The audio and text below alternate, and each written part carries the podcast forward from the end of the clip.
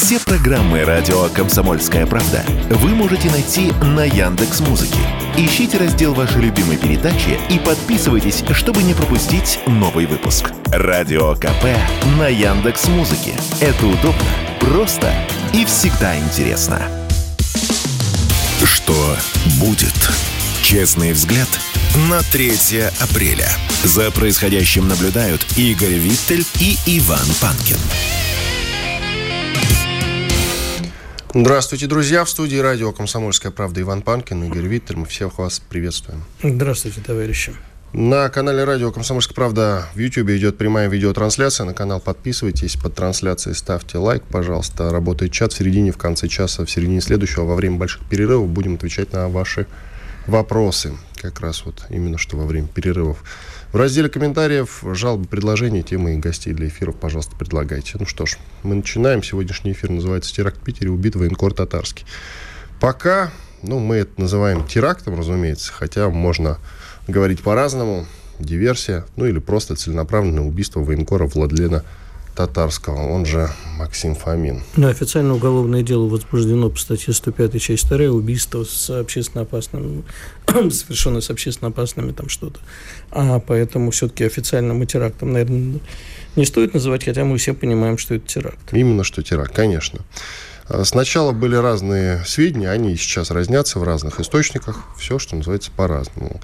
Когда появились первые сообщения о взрыве, говорили, что на сцену поднялась в кафе, где Владлен Татарский проводил свой творческий вечер, поднялась девушка на сцену, вручила ему какую-то статуэтку, что-то сказала, представилась Анастасией. Потом стало известно, что никакая это не Анастасия, вообще, что девушки разные, что их несколько, что какая-то группа людей вообще тут же покинула кафе. Выяснилось, что эта Анастасия на самом деле является некой Дарьей Треповой, может быть, Треповой, пока Шут ее разберет. Неизвестно, задержана ли она к текущему моменту, вот в восемь утра. Мы не знаем, задержана была ее сестра точно, даже видео есть некоторое, но пока, опять-таки, никаких данных нет, нет никаких видеозаписей в интернете с ее допросом или с чем-то подобным, с чем-то похожим. Известно, что эта самая Дарья Трепова в свое время участвовала в антивоенных митингах и перечисляла деньги на нужды украинской страны. Там то ли ВСУ, то ли э, каким-то еще организациям, украинским Красным Крестам или бог еще пойми чему перечисляла. В общем, пока что вот э, сведения такие. тридцать два пострадавших во время этого теракта. Шестеро в тяжелом состоянии из да. них. Да, да, да. Причем сначала шли новости о том, что вот эти шестеро, они погибли. Это вот были первые новости, которые как раз вот сыпались на ленты, и в Телеграме их активно распространяли. Но потом, слава богу, стало известно, что они все-таки живы. Но к текущему моменту, да, они все-таки живы. Погиб единственный человек, это Владлен Татарский. Пока так. Какие у тебя версии? Ты знаешь, я бы не хотел спекулировать на версии, хотя вся история мне представляется достаточно мутной, потому что я не очень понимаю, да, вот версию с этой девушкой. Ну, странно она выглядит, понимаешь, потому что вручала она, если действительно она, зная, что заложена бомба, вручала а, то, что как бы взорвалось потом, вот эту статуэтку, в которой якобы была заложена а, порядка двести грамм, в тротиловом эквиваленте, то почему она делала это так, что ее, естественно, засняли и камеры наблюдения, и камеры тех, кто находился в кафе, там же вели трансляцию, выкладывали все в соцсеточки. Странно это, как-то она вот прямо открыто это сделала. Ну, то ли это, знаешь, такой вариант террориста-смертника, но не смертника, а человека, который хочет, чтобы его за это взяли. То есть она хочет этим поступком что-то продекларировать. То ли все выглядит не так. Но, понимаешь, я, версии-то ни при чем. Мы догадываемся, до, достаточно хорошо догадываемся, кто стоит э, за, том, за тем, что произошло.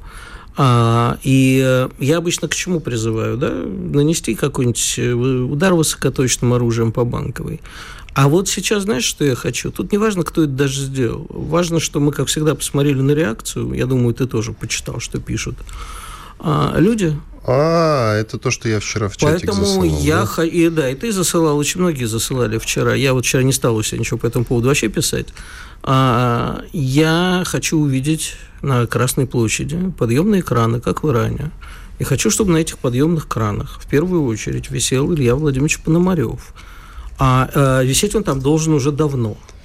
Иностранный агент, бывший депутат Государственной Думы, который потом стал украинствующим бандеровцем, живет сейчас на Украине. И, да, я не и знаю, действительно, кстати, где он живет. Нет, он надеюсь... сообщает, что все-таки там. И постоянно говорит о том, что это, собственно, что не совершить, значит, он говорит, это мы, это мы. Да, причем вот. Кто такие мы, непонятно. Но да. Вчера он вообще выступил очень странно. Он сказал, что типа, я знаю кто, но не буду ничего говорить до завтра, пока не посовещаюсь с людьми. То есть, типа, что зарубежные хозяева скажут, или там, с кем он собрался совещаться. А я там же хочу, чтобы висел иноагент Леонид Волков, который вчера просто уже переплюнул даже собственную мерзность. Соратник экстремиста Навального. Да. В свое а... время правая рука. Бывший да. журналист «Эхо Москвы», иноагент Майкл Наки. И прочие люди, которые, понимаешь... А... Причем это же все... Каждый раз... когда эти люди, когда у нас что-нибудь случается плохое, даже если это они к этому не причастны. Когда упал самолет с доктором Лизой и хором Александрова, когда был, между прочим, сегодня годовщина взрыва в петербургском метрополитене, шесть, по-моему, лет, когда вот у нас что-то происходит, это пляски. И ты знаешь, вчера очень важный момент.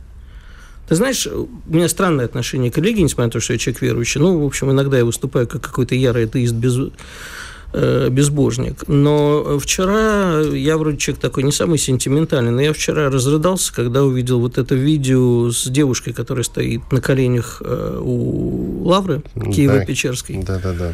А вокруг нее по-настоящему пляшут бесы. Вот по-другому это не назовешь. И вот те люди, которые, там, знаешь, иногда говорят, ну их же можно понять. Мы же, типа, напали на их страну. Мы же отняли Крым. Вот посмотрите на эту картинку. Почитайте эти комментарии. И давно пора понять, что против нас бесы, что против нас... люди, которые желают нам смерти, вне зависимости от Крыма, вне зависимости от СВО, вне зависимости ни от чего. И пора перестать стесняться. Главные зачинщики, главные бесы должны висеть на подъемных кранах, как в Иране, на Красной площади нашей столицы. Кстати, насчет... И еще, я, извини, я скажу еще одну вещь.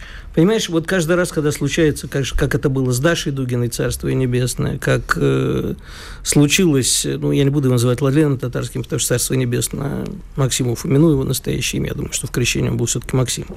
А, но когда вот такие вещи случаются, все сразу говорят, перешли очередную красную линию. В Брянске тогда, вот сейчас. Но ведь каждый день переходят красные линии. Вот мы и за Максима сегодня вот говорим в основном о нем, о Владлене Татарском. А вчера же в Курске еще обстреляли и погибли, и пострадали дети. Вот они каждый день переходят красные линии. Мне кажется, что уже все-таки давно пора ответить. И, как всегда, скажу, высокоточным оружием по Банковой. Кажется, обещание, которое дал Владимир Владимирович бывшему э, премьер-министру Израиля, этому Нафталиновому Беннету, уже давно истекло. Пора уничтожить Зеленского. Это, правда, ничего не решит, но, по крайней мере, поймут. На самом деле, Игорь не напомнил, история была такая, мы в свое время обсуждали ее в эфире, действительно, Нафтали Беннет рассказывает о том, бывший премьер Израиля, что Владимир Путин ему в свое время дал слово, что Зеленского он убивать не собирается. Вот и потом позвонил Зеленскому и сказал, не-не, Путин тебя убивать не собирается, он мне только что это сказал. Я несколько сообщений прочту, чтобы вы... В контексте виттелевского вам разъяснения про бесов, я как раз вот, кто такие бесы-то, и расскажу. Илья Новиков, известный адвокат, э, вообще видный человек. Известный игрок, что, где, когда, между прочим. Да, вот написал. Одним не нравилось, что взорвали дочку Дугина, потому что при чем тут дети. Другие теперь недовольны, что Татарского взорвали в кафе, потому что могли пострадать посторонние люди. Вам вообще возможно угодить? Или что, теперь никого уже не взрывать? Это вот действительно, да, такие люди с прекрасными лицами. Федор Крашенинников, известный журналист, насколько я знаю, общественный деятель. В двадцатом году он уехал, скорее всего, иноагент. Ну вот его, значит, пост. Старый анекдот на новый лад. Военкор Татарский впервые в жизни пораскидывал мозгами. Майкл Наки тоже писал в свое время, ныне иноагент и сотрудник закрытого «Эхо Москвы». Писал, ну какие люди могут приходить на встречу с фашистом? Действительно, ему отвечают официанты. Э, официанты, обслуживающие фашистские творческие вечера, задаются он вопросом. Ну, в общем, да, с такими мы, к сожалению, людьми имеем дело. К сожалению, мы с такими людьми имеем дело. Ну, вот, ты знаешь, давно было понятно, с кем мы имеем дело. Я не знаю, что еще они должны сказать, сделать. Там вот что-то я еще не видел. Наверняка же скотина Фегин что-нибудь еще ляпнул. Ты понимаешь, ну, одно хорошо в этом. Люди смотрят на это и понимают: бесы. Мы против бесов. И не надо нам теперь рассказывать, что эти люди за свободу, что они хотели в, в демократию и так далее, а мы вот такие злые орки. Вот они, орки-то. Тут э, появилось сообщение. Пригожин заявил, что над администрацией Артемовска в ДНР водрузили российский флаг с надписью «Владлену Татарскому. Добрая память. Сам город юридически взят». Да, это он действительно сообщал ранее. Сейчас уточнил, что вот как раз про Владлена Татарского. И Пригожин подтвердил, что имеет отношение к этому кафе в Санкт-Петербурге, где произошел взрыв. Ну, то есть, грубо говоря, это его кафе, и там проходил творческий вечер Владлена Татарского. Грустная в целом история. Сейчас мы с нашими экспертами будем работать над версиями, рассуждать, разумеется, работать пока не имеем юридической возможности. Ну, может быть, когда-нибудь и в следователи пойдем, да, Игорь? Да. Наступят и такие времена. Иван Панкин, Игорь Виттель. На канале «Радио Комсомольская правда» в YouTube идет прямая видеотрансляция. Теракт в Питере, убит военкор Татарский. Подписывайтесь на канал, лайк ставьте, в чате пишите. Мы сделаем сейчас небольшой перерыв, но через две минуты мы начнем уже с экспертами разбирать версии. спорт кэ пэ точка ру. О спорте, как о жизни. Что будет? Честный взгляд на третье апреля. За происходящим наблюдают Игорь Виттель и Иван Панкин. Иван Панкин и Игорь Виттель. Мы продолжаем. К нам присоединяется Александр Малькевич, член Общественной палаты России. Александр, наш, наше почтение. Здравствуйте. Ну, поделитесь своими версиями, пожалуйста, для начала. Давайте так. Я знаю, что вы всегда считали, что именно Владлен, самый яркий российский военкор, писали об этом. Но это все лирика, что называется. Давайте по версиям пройдемся. Ну, вы знаете, не хотелось бы, конечно, выступать здесь как диванный эксперт. Понятно, что это террористический акт. Понятно, что это террористический акт, подготовленный профессионально, потому что погиб один человек. При этом, вы сами видите, количество жертв среди мирного населения растет. Да? То есть там уже, по-моему, тридцать пострадавших, да, раненых, причем десять в тяжелом состоянии. Но целью был Владлен, и, собственно, они своей задачи добились. Вопрос только, насколько это скоординированная операция эс бэ у, там, этой разведки Буданова совместно с западными спецслужбами, без них. Сейчас идет версия, что это могут быть э, некие радикалы российские, но понятно, что они все находятся на содержании и на техническом, материальном обеспечении э, у западных заказчиков. Этого исключать тоже нельзя. Для меня важно, знаете, другое. Я бы хотел, чтобы были сделаны правильные выводы из произошедшего по нескольким направлениям. Э, сейчас буду перечислять пункты не по важности, а вот, знаете, по ходу разговора. Во-первых, в очередной раз вскрылась гигантская сетка пабликов ВКонтакте, Одноклассниках и в Телеге, которые работают, обслуживая интересы Украины и там, коллективного Запада. Я видел просто в мониторинге десятки публикаций. Сначала, значит, там, понятно, у них радость, пляски на костях. Потом они пытались осмыслить высказывания Маргариты Симонян, Тины Канделаки, мои, Захара Прилепина. И просто видно невооруженным глазом, сколько вот такой мрази работает, в том числе в российском сегменте, в том числе на нашей территории, по разгону любых антироссийских сигналов. С этим нужно что-то делать, это нужно вычищать просто каленым железом, поганой метлой, не говоря уже о том, что окончательно расчехлились оставшиеся еще у нас полусми, телеграм-каналы, которые работают в России руками российских авторов.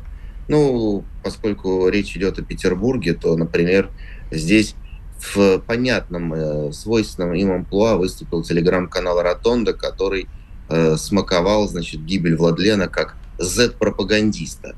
Я считаю, что всей этой публике не место ни на, скажем так, интернет-рынке, ни, на, так сказать, ни, ни в медиасфере. Это совершенно понятно. И просто вот эти меры должны быть приняты. Чем скорее, тем лучше. Это первое. Второе, ну, понимаете, а сколько мы можем так либерально смотреть за происходящим? То есть правильно пишут некоторые там мои товарищи, но вот это вот Дарья, да, которую то, то нашли, то не нашли, то задержали, то не задержали, но суть не в этом. Она со своим мужем, да, отметилась еще год назад со своей позицией. Ну и что? Совершенно, получается, вегетарианское отношение. Где-то там отметили, какую-то галочку поставили, и человек, зараженный болезнью вот заукраинства и э, русофобии, и антироссийскости такой, э, пошел блуждать, значит, по улицам, становясь, становясь э, значит, легкой жертвой для разного рода вербовщиков. При этом я не удивлюсь, если вот таких даш сотни, да, в нашей стране, которые, естественно, их не посвящают в глубину тех или иных террористических операций. Но вы понимаете, да, что если человек промаркировал себя противником СВО, врагом России, то он может любую условную посылку принести из пункта А в пункт Б, ту или иную взять закладку, что-то там оставить пакет в приемной того или иного депутата и, и прочее, и прочее.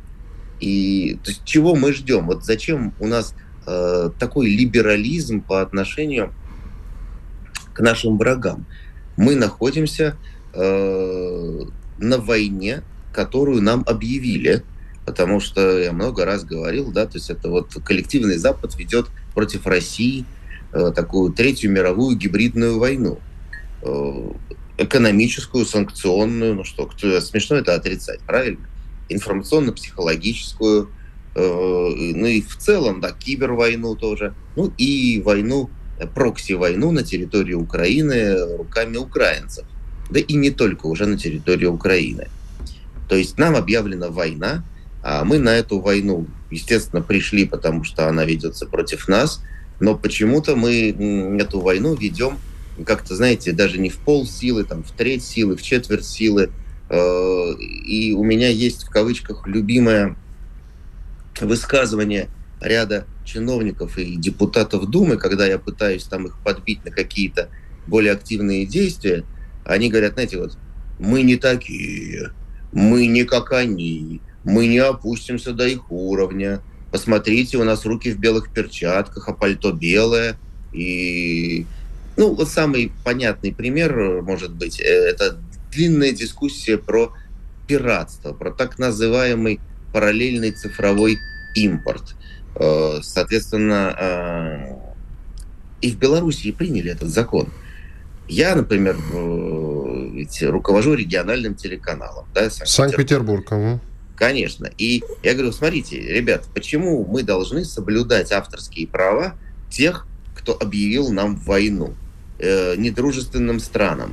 Давайте я буду показывать, например, ну не в прайм-тайм, ну неважно, сделаю линейку, буду показывать хорошее, вот это важно почему, хорошее, правильное западное кино. Ну, во-первых, старые исторические фильмы, а во-вторых, у них же есть куча фильмов, снятых ими самими про их преступления. Ну, самый простой пример — это фильм «Власть» в оригинале, да, «The Vice», про Дика Чейни, где сами американцы рассказали, какие они мрази, и про пробирку эту с белым порошком, и про то, в чем истинные были цели вторжения в Ирак. Давайте будем показывать и рассказывать нашей аудитории, в том числе молодой, правду про Запад глазами и руками Запада. И мне говорят, да вы что, Александр, это же нарушение международного права. Ну, конечно. А кто это международное право соблюдает? В отношении нас его соблюдают, что ли? Может быть, про триста миллиардов конфискованных наших замороженных активов и так далее, так далее. И вот мне, ну, просто очень много не только спящих этих ждунов, но очень много этих молчащих. Публика, которая надеется, что все рассосется через полгода, годик, ну хорошо, полтора, все вернется как было. Они же даже фразы эти произносят, ну вы понимаете, а вот потом они вернутся, что мы им скажем, ведь мы нарушали их права и так далее. Поэтому зачистить к чертовой матери вот эти сетки, которые постоянно себя показывают, разобраться с пятой колонной внутри у нас, разобраться с молчащими, которые тормозят принятие э, нужных законов, правовых актов э, военного времени. Потому что, ну, все уже мы, мы понимают, мы ведем войну с э, НАТО, которая нас там э, уничтожает, уничтожает русских. И это комплексные военные действия против нас. А мы все вот э, некоторыми, так, устами некоторых деятелей считаем, что да нет, ну как-то это все, как-то это все временно, не говоря уже про молчащих. Я э, много раз это говорил. Э, на второй год специальной военной операции люди, которые э, занимают руководящие позиции в государственных компаниях, корпорациях, на госслужбе, э, в государственных СМИ, в том числе, естественно, в регионах, от восьмидесяти пяти, потому что в четырех новых там все понятно. Там э, не э, пророссийских людей нету. А вот в восьмидесяти пяти э, все эти руководители должны промаркировать свою позицию относительно участия в специальной военной операции своей страны. Потому что если ты работаешь как бы на государство, от государства получаешь деньги, э, ты должен э, обозначиться, что ты не занимаешься имитацией бурной деятельности, вот это ИБД, а ты реально служишь своей стране, делаешь это искренне, с душой, качественно. Потому что, опять-таки, понимаете, если вот мы пришли на войну, которую нам объявили, а у нас из десяти явившихся там, да, э, двое думают, трое размышляют, один просто не хочет, то надо тогда честно признаться, что у нас есть четыре бойца из десяти, ну или четыре командира из десяти, а остальные, они колеблющиеся, причем, так сказать, по шкале от трех до десяти. Александр, вот у нас сорок секунд остается, коротко. А вот в том, что касается, например, активистов, которые ходят, листовки всякие антивоенные расклеивают, они же тоже как бы антироссийски настроены. С ними что делаем? сорок секунд. Значит, ну я не хочу, так сказать, давать юридические советы, но понятно, что люди, которых заманивают всякими такими игротехниками, типа это игра, ха-ха, листовочки разнеси, они должны понимать, что отдача настолько замучает, что десять раз должны подумать перед тем, как начинать. А наказание должно быть не только жестким, но максимально публичным, чтобы другим было неповадно. Ну срок, срок, уголовный срок, большой, маленький, десять секунд. Надо думать, но, еще раз повторю, наказание должно быть жестким, жестоким. Радио «Комсомольская правда». Срочно о важном. Что будет? Честный взгляд на третье апреля. За происходящим наблюдают Игорь Виттель и Иван Панкин. Иван Панкин и Игорь Виттель. Мы продолжаем. Я напоминаю, что на канале Радио Комсомольская правда в Ютьюбе идет прямая видеотрансляция. Подписывайтесь на канал, ставьте лайк по трансляции. Работает чат. В конце и в середине следующего часа во время больших перерывов будем отвечать на ваши вопросы, как это делали только что в разделе комментариев, жалобы, предложения, темы гостей для эфиров. Работают все социальные сети. ВКонтакте, Одноклассники и, соответственно, телеграм-канал Радио Комсомольская правда. В группу вступайте, на канал подписывайтесь тоже. Там дублируется видеотрансляция. Ты хотел сказать? Я что-то. хотел сказать две вещи. Первое, что жестко сегодня баню всех, кто издевается на смерть у Владлена. Второе, что вот тут пишут мне люди, которые разбираются в расследованиях. Ну, в общем, вчера это уже звучало, что не надо скидывать со счетов версию, что это была закладка, а не все-таки не в, в этой статуэтке. Статуя, она достаточно крупная, находилась взрывное устройство. То есть э, мутно все, как я и говорил. Я уточню, забыл сказать в самом начале эфира. Дело в том, что Владлен Татарский сегодня должен был приехать ко мне на интервью. Была договоренность, вчера днем подтвердились. Он из Питера прямо с вокзала должен был к десяти часам утра приехать. И сразу по выходу из этой студии я должен был с ним встретиться и сразу отправиться на интервью. Но, к сожалению, Владлен не приедет. Дмитрий Стешин, специальный корреспондент «Комсомольской правды», присоединяется к нашему разговору. Дим, привет. Доброе утро. Ну, ты был близким другом Владлен, насколько я могу судить. Написал заметку целую большую про него на сайте ка пэ точка ру. Друзья, почитайте, очень трогательное чтиво. Ну, расскажи о своем знакомстве с Владленом, пожалуйста. О, о, я, я приехал же задолго до СВО в, в прошлом году, за месяц, наверное. И кто-то из Бесконтент? друзей привез ко мне... ко мне Владлена в гости просто познакомиться. Мы были знакомы заочно, я его читал, он меня читал. Вот. С такими людьми знакомство обычно не сразу происходит, дружба. Вот. Нужно там какое-то время, какие-то там совместно пережитые вещи. Мы присматривались друг к другу, тем более у Владлена был, ну, такой серьезный, скажем так, тюремный опыт, а это... как бы накладывает такой отпечаток, хотя в нем ничего не было от того, что никогда не скажешь, что человек сидел достаточно много лет. Я для тех, кто не знает, скажу, что Макс ушел на войну прямо из тюремной камеры, из зоны в Горловке, если не ошибаюсь, в две тысячи четырнадцатом году, когда было совсем плохо. Захарченко лично объявил амнистию тем, кто готов взять оружие в руки и защищать э, республику. И Макс ни, ни секунды не думал, взял оружие, ушел воевать. И воевал, если я не ошибаюсь, до семнадцатого или восемнадцатого года, когда была вот такая пауза без времени, когда вся, вся молодежь ушла из окопов, потому что молодежь не может так сидеть бессмысленно, ожидая непонятно чего. Вот. Но он прошел все тяжелые бои и сразу же вернулся обратно на фронт, когда начались боевые действия перед ними, да, хотя вполне себе нашел место и в мирной жизни, как публицист и, и политолог. У тебя какие версии вот по поводу произошедшего? Скажи, пожалуйста. Ну, разные ходят. Вот только что, например, нам слушатели подкинули, что закладку, что это могла быть закладка, например, а не то, что кто-то там принес что-то, да, начиненное взрывчаткой. Иван, да какая разница?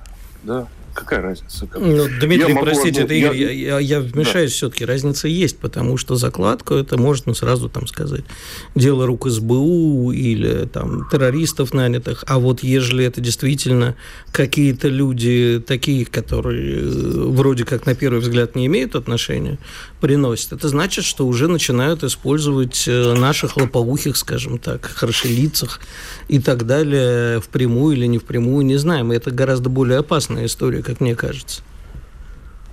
Я могу одно сказать. Никто из э, знаковых людей э, Новороссии, республик, этой войны, идущей с две тысячи четырнадцатого года, не был убит в бою. Все они погибли в результате терактов. В ответ я не могу припомнить ни одной ответной акции нашей разведки, спецслужб на территории Украины. Вот теперь Владлен Татарский, да?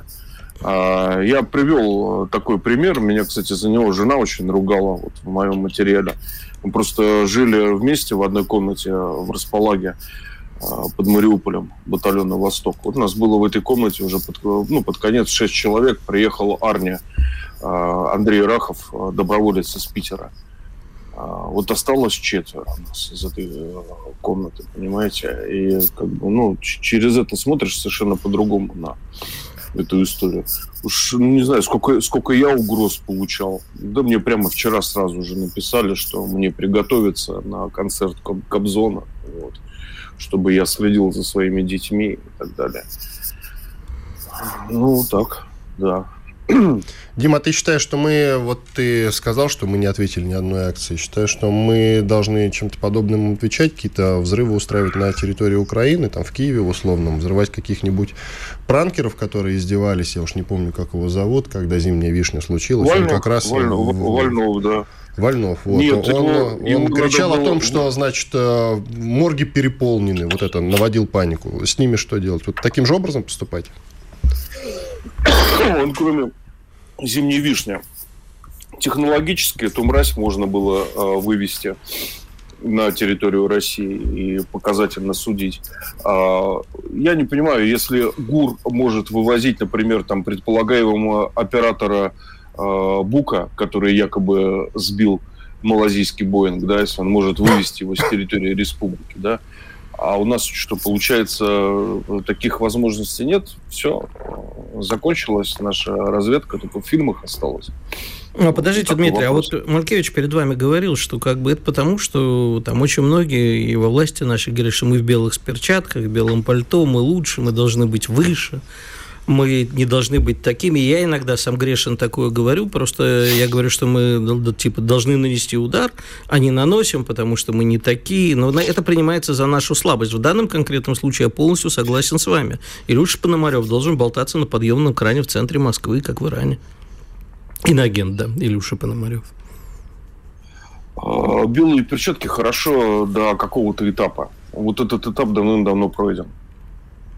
А почему мы об этом вот. этапе вспоминаем только в смерти, когда происходит либо смерть знаковой фигуры, либо когда уже что-нибудь совсем типа удара по Крымскому мосту или вот эта вот история с Брянском? Каждый день же происходит переход красных линий. Это, значит, система, она... У Пикуля, кажется, было это сравнение рептилоидно, да, в том смысле, что срабатывает только на какие-то внешние раздражители, да, подергивается, а что-то упреждать там на три шага вперед она не способна, к сожалению. Как ты думаешь, после этого инцидента что-то изменится? Или опять будет заявлено о красных линиях? Нет, ни- ничего, ничего не поменяется. Нам уже анонсировали дальше убийство знаковых людей. Так что ждем. Вот. А Макса, я уверен, что убили не только потому, что он был пропагандист. Он серьезно, зани- серьезно занимался гуманитаркой. Он был суперпрофессиональный авиаразведчик и корректировщик. Он не вылезал с линии фронта. Да? Кому-то может показаться, что это ты просто где-то сидишь, да, в пультик смотришь, и твоя птичка летает. Я знаю историю, когда на Азовстале у армейцев э, авиаразведкой занимались два парня-близнеца. Один из э, парней погиб. Ну, вы представляете, для близнецов какой-то удар, да? Один погиб, второй был ранен в лицо, и некого было поставить им на смену. И сразу же туда приехал, это был один. Только начинали брать Азовсталь, приехал Макс с админом, да, вот ну, на их место встали. Хотя это, ну, весьма опасное занятие. Дмитрий, скажите, пожалуйста, а, понятно, что любой теракт, он несет в себе функцию устрашения в первую очередь. А сейчас, вот вы говорите, очень много угроз, в том числе и вам. А, да, в общем, и нам с Иваном пишут зачастую. А, но это несравнимо, конечно. Да, естественно, не в таких да, масштабах. Да, Мне, по крайней мере. Ну, что делать-то? Вот отменить такие мероприятия публичные, усилить на них охрану, поставить хотя бы рамки, хотя вряд ли это от чего-то спасет. Ну, взорвется у рамки, как это было на стадионе, на фестивале «Крылья». А, либо вот призвать к максимальной осторожности, не запретить мероприятия, самим никуда не ходить. И, кстати, еще надо Возможно. помнить Волгоградский вокзал, да, там у рамки да, был да, взрыв. Да, но, точно, но, да. но это устроили не украинцы, разумеется. Дим, тебе слово. Мы опаздываем все время на шаг. Люди, которые отвечают за нашу безопасность, мы-то что, мы тут дилетанты, да, потенциальные жертвы, по большому счету, да. Сидим тут, обсуждаем. Вот, люди, которые отвечают за нашу безопасность, очень хотелось бы, чтобы они э, действовали, опережали наш, на шаг вперед наших врагов. Но наносили превентивные удары. Все-таки кажется, вот. что это не, не только в них дело, но сами устроители мероприятий, мне кажется, должны быть либо при, при, остановить такие мероприятия временно, либо быть гораздо более осторожными. Не надо же все время Для полагаться начала, на да. кого-то еще. Для начала давайте слово «война» из репортажей перестанем вычеркивать. Да? Мне кажется, история с Максом показала, что, что происходит. Как я с тобой согласен, Дим. Береги себя, будь внимателен, пожалуйста. Дмитрий Стешин, специальный корреспондент «Комсомольской правды», военный корреспондент, сейчас даже правильнее будет говорить, был с нами на связи, благодарим его. Сейчас сделаем небольшой перерыв, после этого продолжим. Оставайтесь, пожалуйста, с нами на радио «Комсомольская правда». Я напомню, что идет прямая видеотрансляция на нашем канале в YouTube, радио «Комсомольская правда», он канал называется. Подписывайтесь, пожалуйста, ставьте лайки, в чате пишите. Радио «Комсомольская правда». Мы быстрее телеграм-каналов. Что будет? Честный взгляд на третье апреля. За происходящим наблюдают Игорь Виттель и Иван Панкин. Иван Панкин, Игорь Виттель, мы продолжаем. Так, ну сейчас поговорим, конечно, о международных новостях. Да, Я коротко мы... только хочу отрефлексировать гибель, убийство, теракт в Питере, гибель Владлена Татарского. Мы много говорим о том, что сейчас нужно как-то жестко на это ответить. Конечно, какой-то удар по инфраструктуре украинской будет, и нам скажут, что это, собственно, как это часто бывает, это как раз и была месть за Владлена Татарского. Хотя этот самый удар по инфраструктуре критической украинской, он, конечно, планируется не за два дня и даже, по-моему, не за пять дней. Там минимум неделю нужна, а то и больше. Соответственно, они планируют периодически, я имею в виду наши Минобороны, удары по критической инфраструктуре и просто медийно привяжут одно к другому. Это не то чтобы неправильно, просто я хочу сказать о том, что не будет никаких целенаправленных ударов по банковой, именно то, о чем говорит Игорь Виттель. Мне так кажется, Игорь, конечно, он поспорит, почему не будет ударов по банковой именно после вот гибели Владлена Татарского, хотя теракт совершен не где-нибудь. Теракт совершен в родном городе президента России. Я объясню. Потому что если мы ударим по банковой, ну, в прямом смысле этого слова, а не абстрактно, да, и там, грубо говоря, где погибнет Зеленский, и, к сожалению, вынужден сказать, что не приведи Господь, он погибнет от нашего удара. А, хотя бы потому, что, друзья, ну, после этого уже никаких визитов Си Цзиньпиня в Москву не будет, даже Ким Чен Ын к нам не приедет, никто больше к нам не приедет, не будет туров Лаврова по Африке.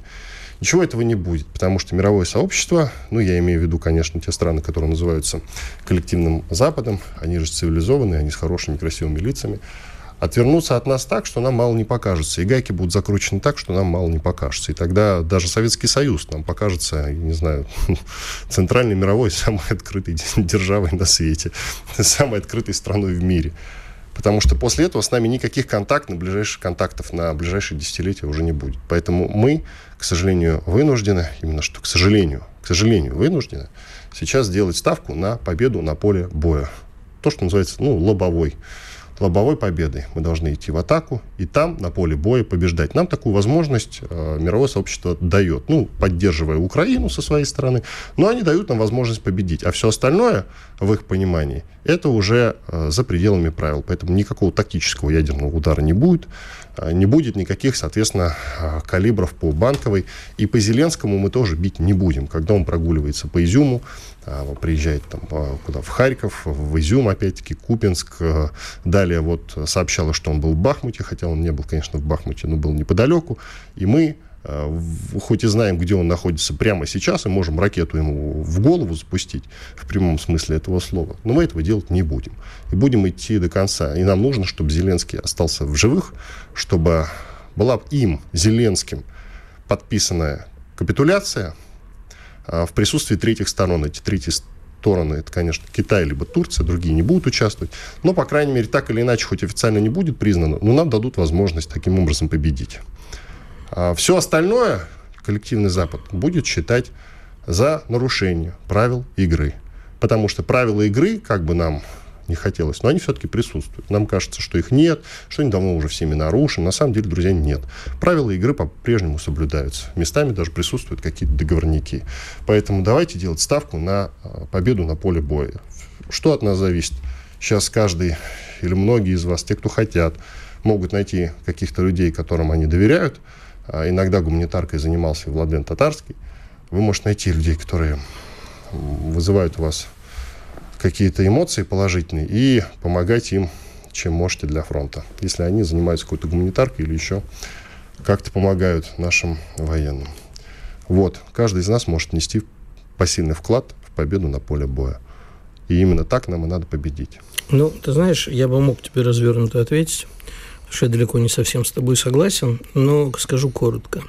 Видимо, это не связано с гибелью Максима, а связано с совокупностью обстоятельств. Видимо, настала пора сказать себе, что нам плевать на коллективный Запад, на коллективное вообще все, даже на коллективных союзников. Потому что а есть вещи, которые, понимаешь, каждый такой случай просто добавляет в копилку Плюнули, мы утерлись. Знаешь, я не хочу проводить этих аналогий, но вот, например, не дай бог, в тюрьме человек, в которого вот так вот плюют, а он утирается и ничего, давно был бы уже опущенным. И вот мы даем возможность мировой этой самой... Вот, кстати, пример тебе характерный. Звонит вчера Блинкен Лаврову и требует, не просит, не говорит, что давайте поговорим, а требует. Вот просто немедленно отпустить этого американского журналиста, которого мы задержали, Эвана Гершковича, а еще и Пола Уиллана давайте нам верните. Понимаешь, позволяет э, себе разговаривать в таком тоне. До тех пор, пока мы будем упираться, у нас будут требовать. А мы будем вежливо, как Лавров, отвечать, что типа давайте не будем придавать этому политическую огласку, мы его взяли с поличным, давайте не так. А вот давайте уже без «давайте».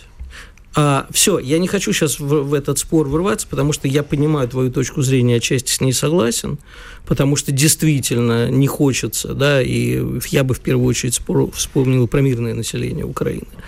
А, но, кажется, пора перестать утираться и уже пройти этот путь до конца, понимаешь? Как говорил и говорит наш президент, мы попадем в рай, а не сдохнем. Но, видимо, настала пора нам... отправиться туда. Да иначе... и я с тобой не то чтобы не согласен, я просто говорю, что мы не можем этого сделать. Ну, не то, что я тоже хочу, да, чтобы но мы, мы с тобой как-то говорим вот об одном это, и том же.